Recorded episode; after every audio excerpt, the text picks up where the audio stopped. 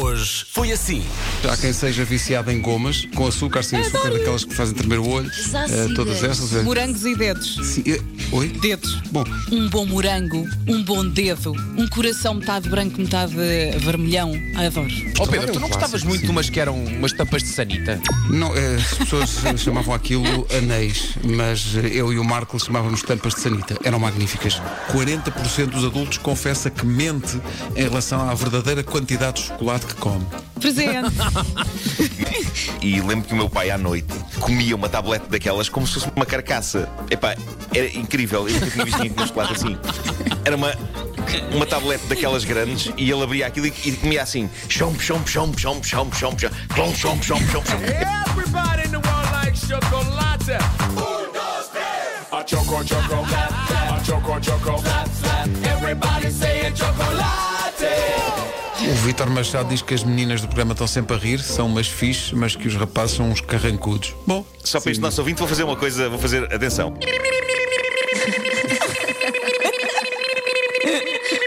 Vou a caminho do trabalho, basicamente acabei de sair de casa e já me dói os maxilares de tanto rir.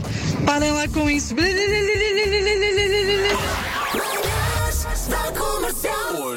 Assim.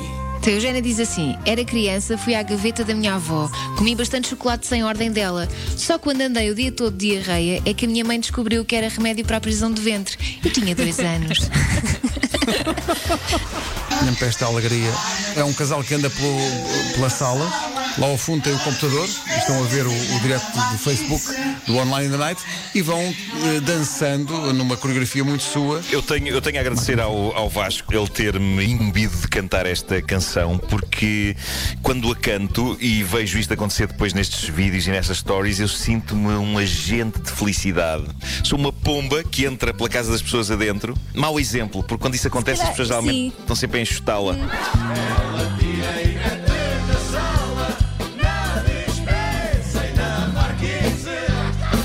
Elsa Teixeira deu uma grande novidade. Elsa diz a todo o país que o país precisa de saber isso.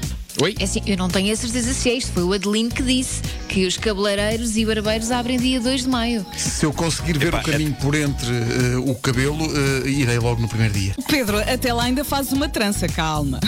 Não compares com Não, o meu. O meu é uma gadelha que cresce a uma velocidade insana mesmo. Mas Eh, o teu, ao menos, mas cresce por igual. O meu cresce só para cima, estás a ver? Faz assim uma coisa tipo troll. Se tu, se tu deixares crescer, fica tipo uma torre, uma torre de cabelo. Ei, Eu afeiçoo muito facilmente às pessoas que fazem parte da minha vida cotidiana e, e eu neste momento tenho, tenho saudades do Sr. Luís, do Café Martins. Eu, eu não o vejo há para aí 40 dias. E daqui mando um abraço, Marco, não eh, seja se por ele estiver a ouvir. Amanhã juntamos a nossa conversa aqui da WebEx. juntamos o Sr. Luís. É o que tu É pá, adorava, adorava, mas é que adorava mesmo. Adorava mesmo. Se conseguirmos o Sr. Luís, depois pensamos em mais alguém. Ei, na pá. Se conseguirmos o Sr. Luís, o céu é o limite. Das 7 às 11, de segunda à sexta, as melhores manhãs da Rádio Portuguesa.